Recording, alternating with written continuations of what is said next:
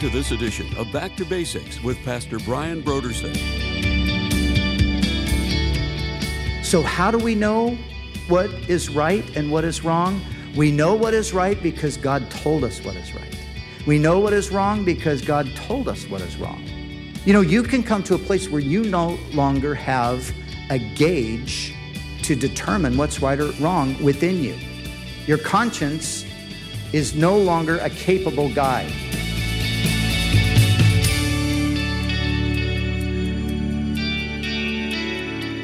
Today on Back to Basics, Pastor Brian continues his study in the book of Genesis.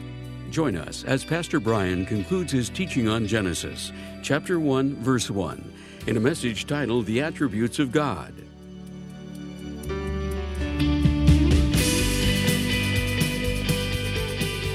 Now, here's Pastor Brian. I have in my mind this picture of my oldest son when he was small. And, you know, he used to just bolt through the house and, you know, you never knew where he was going to land. And, but I remember watching him one day as he was racing through the house and he, he was headed toward the corner of the cabinet, that pointed corner of the cabinet. And his head was right at the level of the point of that cabinet. And, and I remember watching as he was running w- without paying any attention to what he was doing. He was running full blast toward this thing. And there I was as a father pitied his child. My heart was beating. I was just, no! I, I just knew he was going to collide with this thing and he was going to split his head open. In the words of Maxwell Smart, he missed it by this much. I mean, when his little head, you know, went under that thing, I sighed a sigh of relief. I was just, I can't believe that he didn't split his head open. But I remember vividly to this day, this is probably 22 years ago, I remember the feelings that I had of great compassion and pity on my child. He was going to get hurt. God is good. He is benevolent. He is kind, patient, merciful, gracious. All of those things. And of course, we know so much more in some ways than even David did uh, the extent of his grace through Jesus and the revelation that has come to us through the new covenant. So God is good. And all of these things are, are wrapped up in that his mercy and his grace and his compassion and all of those things. But God is good also has another aspect, and that is he is the standard of good. God is the standard of good. What God approves is good because he is good and he alone can approve what is good. So we live in a world today where there's a ton of confusion over what is good, what is bad, what is right, what is wrong. And there are multitudes of opinions about that, aren't there? A lot of people who will say, well, you know, who are you to tell me what's right or wrong? I don't believe that there's any such thing as right or wrong, some people would say. And of course, in one sense, if it's just my idea or my standard, then they've got a point. Why is my opinion any more valid than their opinion? But you see, this is where we have an absolute standard that rises above everybody else's opinion. And this is the standard set by God. So, how do we know what is right and what is wrong? We know what is right because God told us what is right. We know what is wrong because God told us what is wrong. You know, you can come to a place, and people have come to that place and still are coming there. You can come to a place where you no longer have a gauge uh, to determine what's right or wrong within you. Your conscience is no longer a capable guide. Paul spoke of it in this way. He, he spoke of those whose consciences were seared with a hot iron, meaning simply they were beyond the point of being able to recognize right and wrong internally. They had become so accustomed to doing the wrong thing, and their heart had become so hardened that they no longer could even discern between right or wrong. That's why God gave us the Bible because he knew the potential in man was to lose that ability to discern right and wrong. So he wrote it in a book. And he's preserved that book. And he's handed it down to us all these thousands of years later. And here we are studying it tonight. And we know what is good versus what is bad. We know what is right versus what is wrong because God told us. Because God alone is good. And he sets the standard for what is good. And so we have the holiness of God, we have the goodness of God. But then, thirdly, we have this attribute of the love of God. Now, the Bible doesn't simply tell us that God is loving. You know, an evil man can actually be loving toward family, toward friends.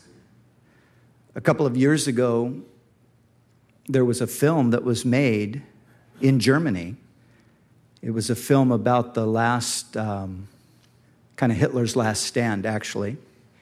And it sought to give an accurate portrayal of what happened during those days, and it sought to give an accurate portrayal of Hitler as a man. And it showed him being very nice, very kind, very hospitable, very loving, if you will, to certain people. Now, some people were greatly offended by this film. How dare you paint this monstrous man, Hitler, in a good light? They did not want to believe that he could have had any qualities of, of goodness or kindness or anything like that whatsoever. But the fact of the matter is that he did toward certain people. You see, even an evil man can be loving at times. The Bible doesn't say merely that God is loving, the Bible tells us that God is love. In other words, his very nature is love. It's not just something that he's able to conjure up. It's not something that he's able to just, you know, demonstrate occasionally under the right circumstances. But the fact of the matter is, God in, in his very being is love. So just as God is holy, just as God is good, and these are who he is, these, these are his attributes, he is also love. And when we're talking about God being love, what we're really talking about is giving of himself for the benefit of others. Uh, you know, how is love really expressed? And, and is love valid if it has no expression? Now, if somebody tells you that they love you and then they spit in your face, stab you in the back, you know, go around gossiping about you, slandering you, uh, you know, what, whatever. Rip you off, whatever. If they tell you that they love you and they do those things, do you think they love you? You know, you probably tend to think, I'm a little suspicious about their claim to love me. Why? Because, of course, when we make that connection, love gives. Love looks to benefit another. So, love without any demonstration is a love that's actually hard to it's hard to conceive of. It's, it's very difficult to perceive but it's, it's very hard to conceive of as well. But we've all had that experience probably of somebody telling us that they loved us but we question that. Do you really love me?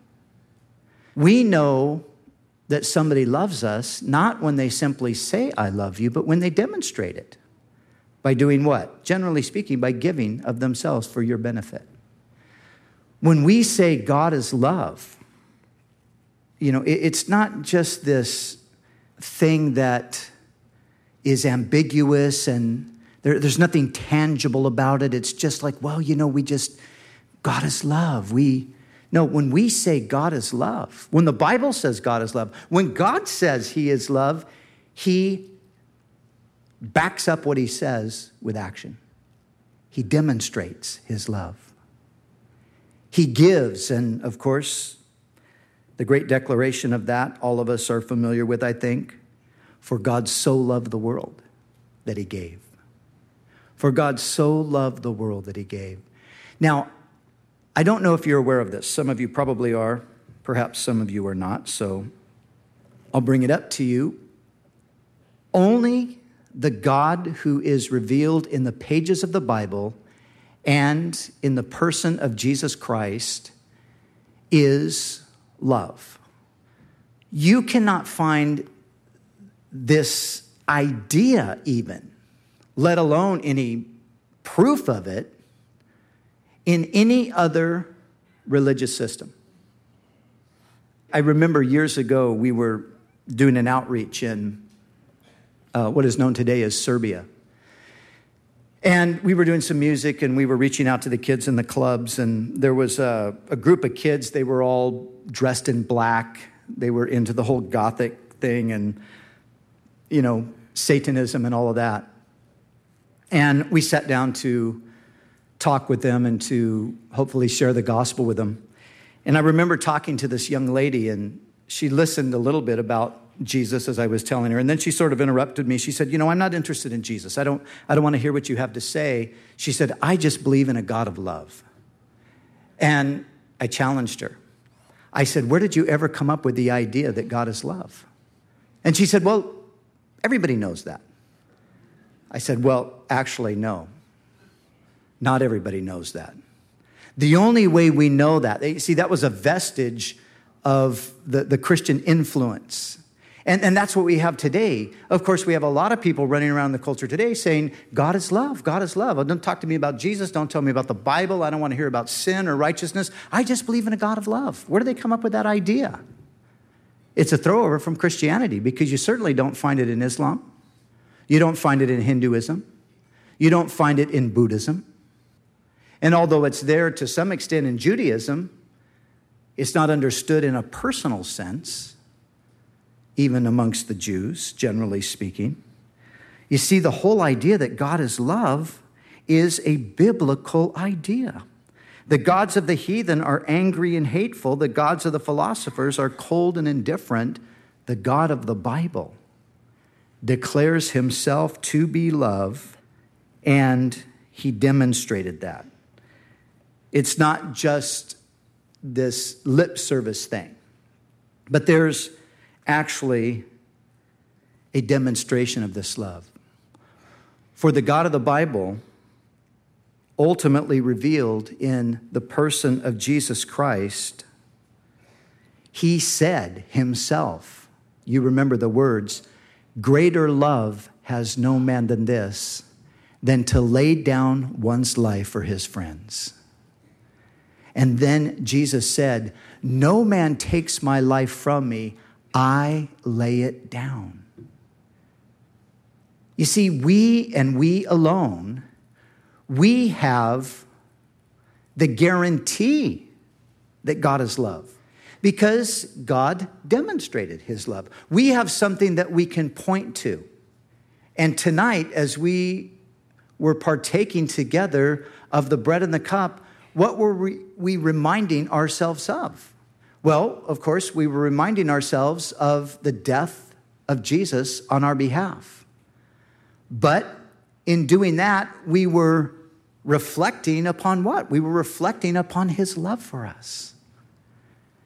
How do I know that God loves me? How can you say with assurance to somebody else, God loves you? You see, we can do that because God demonstrated his own love toward us. He demonstrated it.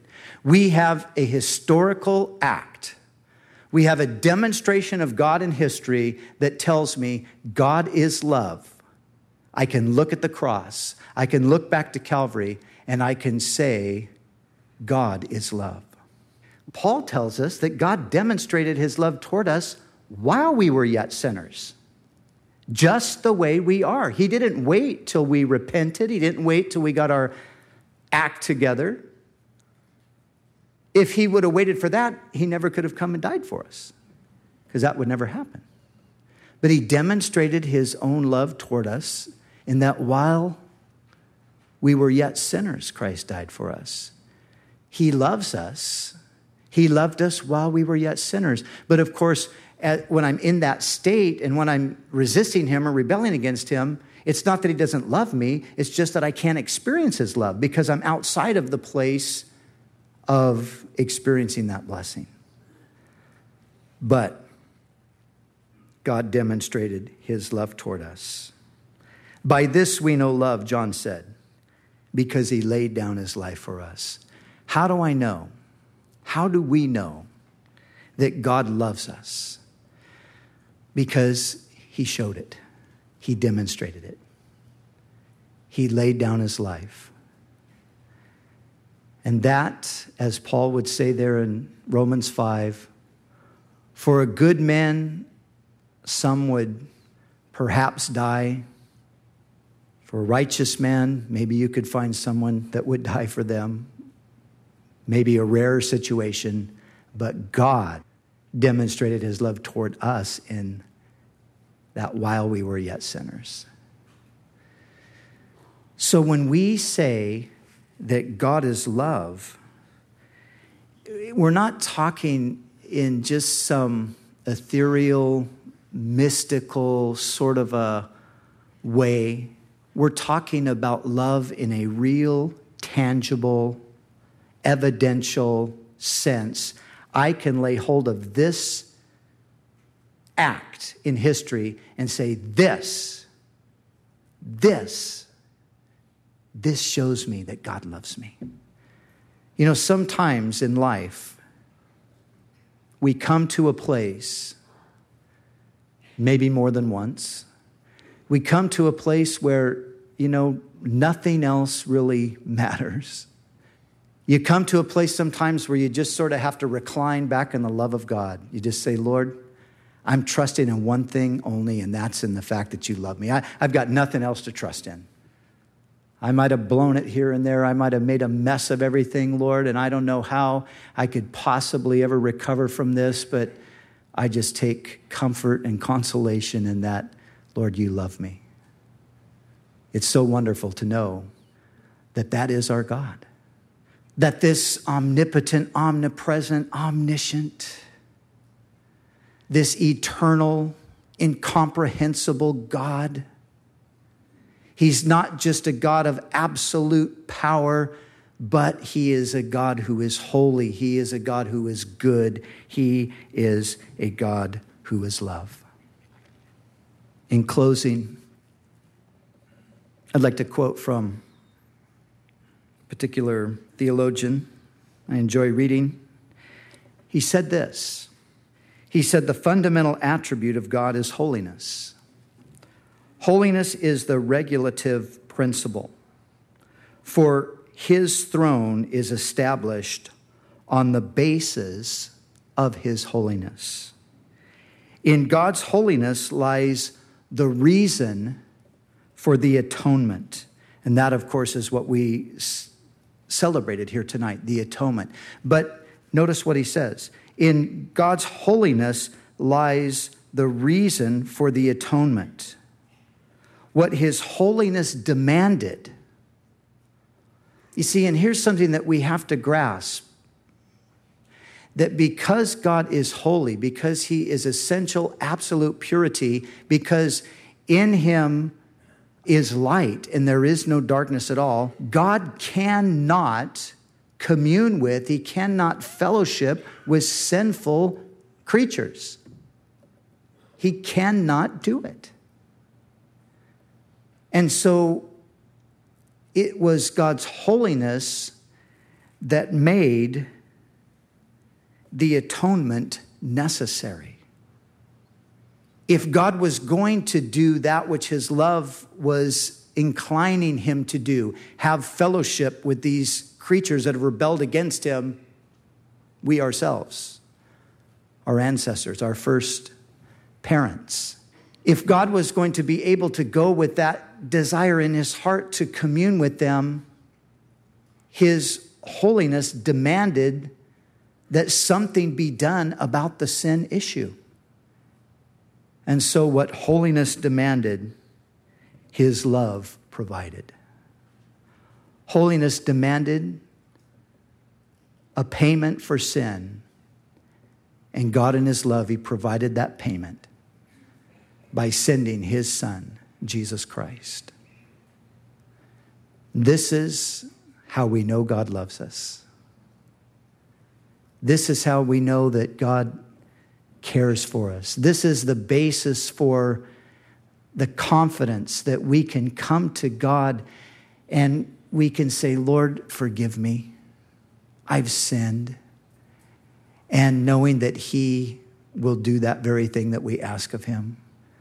This is the basis upon which I can move ahead in life, knowing that He doesn't keep His anger forever, knowing that as a father pities his children, so the Lord pities those who fear Him. He remembers our frame, He knows that we're dust.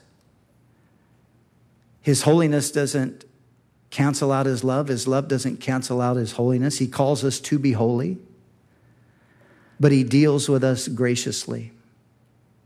And so when we sin, we have an advocate with the Father, Jesus Christ the righteous. And He is the propitiation for our sin. He is the one who satisfied what God had to have in order to bless us. He satisfied the wrath of God against sin so that God can pour out His love upon us, that He can continue to pour out His love upon us. This is the God that we serve. This is the God who created the heavens and the earth. This is the God that we will continue to study about. But as we move on now more into a little bit of the text itself, I wanted to lay this as a foundation so that as we're reading about God and especially about this absolute power of God as He speaks the universe into existence, that we would keep in mind that this is not the God of the deist who set it all in motion and then is so disconnected that nobody could ever connect with Him. This isn't the God of the theist. Oh, yes, we believe that God is working providentially in the world. No, but this is the God who's personal. And the God who spoke it all into existence is the same God that numbered the very hairs on our head.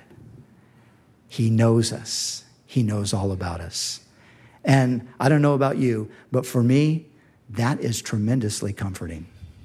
That fills my heart with joy to know this is our Lord. This is the one that we're worshiping. This is the one that we're serving. And oh, how worthy he is to be worshiped. Amen.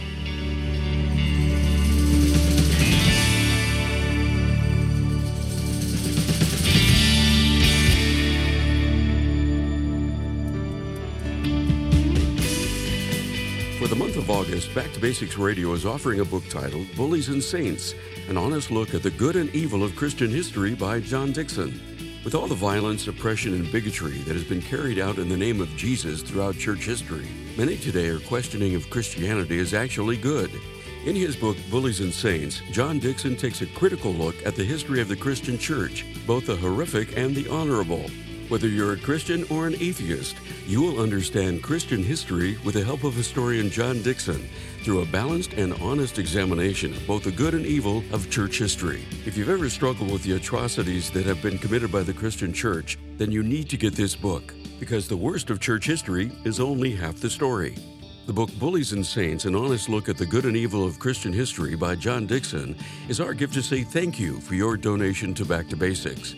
So we encourage you to call us right now at 1 800 733 6443 or visit us online at backtobasicsradio.com. We'd also like to remind you that all of our other resources are waiting for you at backtobasicsradio.com or by calling our request line at 1 800 733 6443. That's 1 800 733 6443. Our desire is to encourage you in your daily walk with God. We'll continue tomorrow with more valuable insights from Pastor Brian as we study together in the book of Genesis.